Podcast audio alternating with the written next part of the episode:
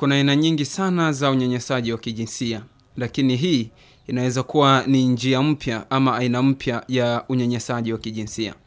Kwa siku za hivi karibuni kumeibuka kile kinachotajwa kuwa unyanyasaji wa kijinsia kwa njia ya mtandao. Kwa mujibu wa utafiti wa shirika la Plan International, linasema kuwa idadi kubwa ya watu wanaopata manyanyaso kwa njia ya mtandao ni wasichana na wanawake. Utafiti uliofanywa na Plan International unaonyesha kuwa msichana mmoja kati ya watano wameacha kabisa kutumia mitandao ya kijamii ama wamepunguza kutumia, huku msichana mmoja kati ya wasichana kumi wao wameamua kubadilisha njia ya namna ya kuelezea hisia zao. Katika utafiti huo iligundua kuwa zaidi ya wasichana asilimia 58 wamenyanyaswa kwa njia ya mtandao. Makampuni ama mitandao ya kijamii ambayo inaongoza kwa unyanyasaji wa wanawake na wasichana ni pamoja na Facebook ambayo inaongoza kwa asilimia 39, Instagram ikiwa na asilimia 23 na inashika namba mbili, WhatsApp ni kwa asilimia 14 ikiwa namba tatu, Snapchat kwa asilimia kumi, Twitter kwa asilimia tisa na TikTok ni kwa asilimia sita. Utafiti huo uliwahusisha wasichana zaidi ya elfu kumi na nne kutoka katika nchi zaidi ya 22 duniani ikiwemo Brazil, Benini, Marekani na India na iliwahusisha jinsia ya kike wenye umri kuanzia miaka 15 mpaka 25.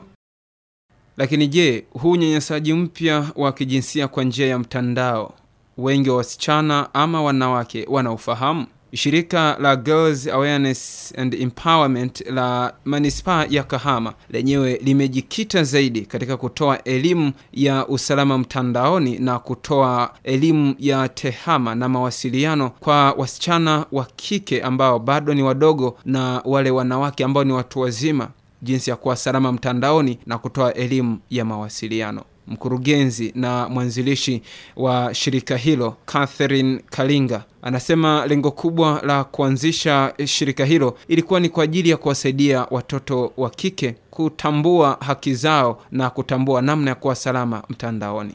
Kwa sababu watu wanafikiri ukatili wa kijinsia ni mtu kupigwa, kubakwa na kupata mimba za utotoni, lakini ukatili wa kijinsia umeenda mbali. Tunaona sasa hivi watoto wanapostiwa picha zao bila kujua kwamba katika haki za mtandao ile sio haki mtoto kupostiwa picha bila ridhaa yake. Kwa hiyo sisi tunaenda mbali zaidi, tunamfundisha mtoto kwamba una haki ya kukataa kufanyiwa kitu kwenye mtandao ambacho wewe hauna ridhaa ya kufanya hauja haujaridhia.